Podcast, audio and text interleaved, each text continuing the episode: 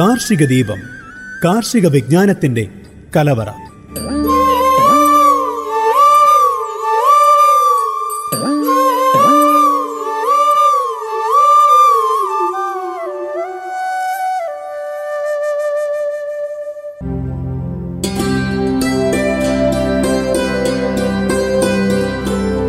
നമസ്കാരം. Global radio ninety one point F M എല്ലാ പ്രിയപ്പെട്ട ശ്രോതാക്കൾക്കും കാർഷിക ദീപത്തിലേക്ക് സ്വാഗതം. കാർഷിക ദീപത്തിൽ കൂടെയുള്ളത് ദീപ.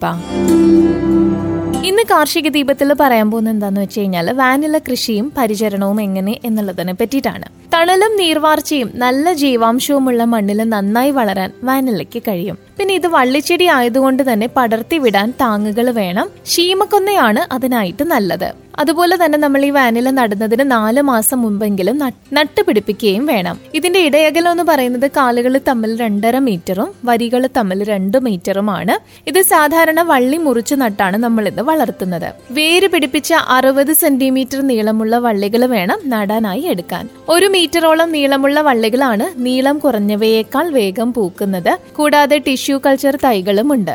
മഴയുടെ തുടക്കത്തിൽ നാൽപ്പത് ഇന്റു നാൽപ്പത് ഇന്റു നാൽപ്പത് സെന്റിമീറ്റർ അളവിലും ചെടികൾ തമ്മിൽ രണ്ട് പോയിന്റ് ഏഴ് മീറ്ററും വരികൾ തമ്മിൽ ഒന്ന് പോയിന്റ് എട്ട് മീറ്ററും വരും വിധം കുഴികൾ എടുത്തിട്ട് വള്ളി താങ്ങുകാലിനോട് ചേർത്ത് നട്ടുകൊടുക്കാം. ചുവട്ടിൽ ചപ്പുചവറ് കൊണ്ട് പുതയിട്ട് കൊടുക്കണം വളരുന്നതനുസരിച്ച് വള്ളികൾ താങ്ങുകാലുകളിൽ കെട്ടിവെക്കുകയും ചെയ്യാം. ചെടികൾ നൂറ്റി മുപ്പത്തഞ്ച് സെന്റിമീറ്റർ ഉയരമാകുമ്പോൾ വള്ളികൾ താങ്ങുകാലുകൾക്ക് ചുറ്റും വലയങ്ങളായിട്ട് തൂക്കിയിടണം. ഇതിന് സാധാരണ പറയാറ് ലൂപ്പിംഗ് എന്നാണ്. നന്നായി പൂ പിടിക്കാൻ വേണ്ടിയാണ് ഇങ്ങനെ ചെയ്യുന്നത്.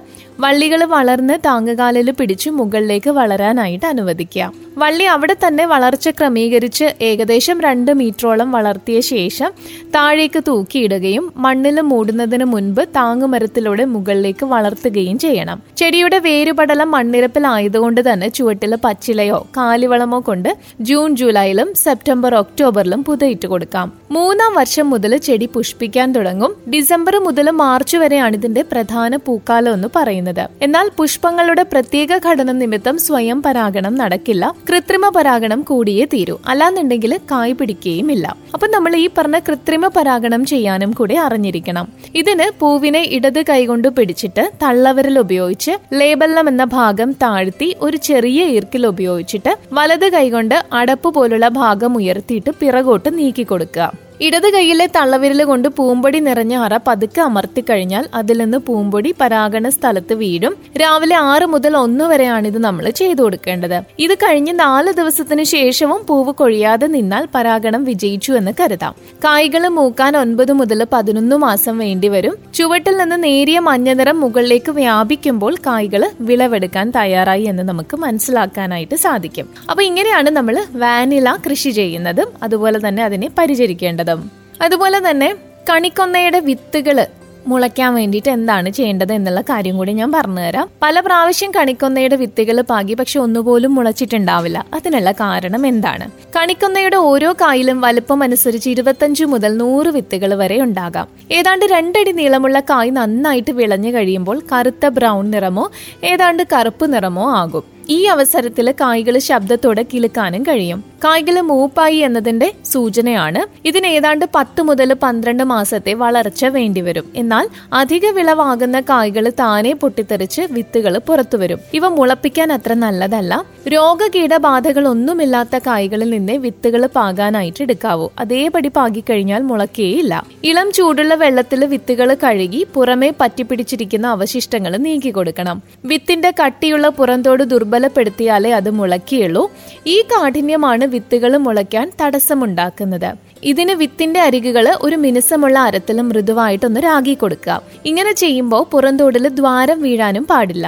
ഇനി വിത്തുകൾ ഇരുപത്തിനാല് മണിക്കൂർ തണുത്ത വെള്ളത്തിൽ മുക്കിയിടണം. ശരിക്കും വേനൽക്കാലമാണ് വിത്ത് പാകാനായിട്ട് ഉത്തമം. ചെറിയ ചട്ടിയിൽ പോട്ടിംഗ് മിശ്രിതം നിറച്ച് അതിൽ രണ്ടര സെന്റിമീറ്റർ ആഴത്തിൽ വേണം വിത്തുകൾ പാകാൻ. പീറ്റ് മോസും പെർലൈറ്റും ഒരല്പം മണലും കലർത്തിയിട്ടാണ് നമ്മൾ പോട്ടിംഗ് മിശ്രിതം തയ്യാറാക്കുന്നത്. ഈ മിശ്രിതത്തിന്റെ മുകൾ ഭാഗത്ത് മിതമായിട്ടുള്ള നനവ് മതി എന്നും കൂടി നമ്മളൊന്ന് ശ്രദ്ധിച്ചോണം. ഇത്രയും ശ്രമകരമായ രീതിക്ക് പകരം കണിക്കൊന്നയുടെ പതിവെച്ച തൈകൾ കേരള കാർഷിക സർവകലാശാലയുടെ ഫാമുകളിലും കൃഷി വകുപ്പിന്റെ കൃഷിത്തോട്ടങ്ങളിലും ഒക്കെ കിട്ടും. വിത്ത് തൈകൾ വളർന്നു പുഷ്പിക്കാൻ എട്ട് മുതൽ പത്ത് വർഷം എടുക്കുമ്പോൾ പതിവെച്ച തൈകൾ അത്രയും കാലതാമസമില്ലാതെ പൂ പിടിക്കുകയും ചെയ്യും. അപ്പൊ ഈ രീതിയിൽ ഒന്ന് ശ്രമിച്ചു കഴിഞ്ഞാൽ കണിക്കൊന്നയുടെ വിത്ത് മുളയ്ക്കും. ഇത്രയും കാര്യങ്ങളാണ് ഇന്ന് കാർഷിക ദീപത്തിൽ പറയാനുണ്ടായിരുന്നത്. ഇതോടുകൂടി ഇന്നത്തെ കാർഷിക ദീപം ഇവിടെ പൂർണമാവുകയാണ്. ശ്രോതാക്കളോടൊപ്പം ചേരുന്നത് ദീപ.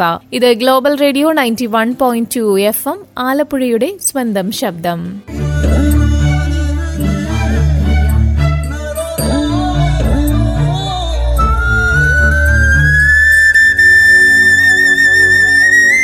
കാർഷിക ദീപം കാർഷിക വിജ്ഞാനത്തിന്റെ കലവറ.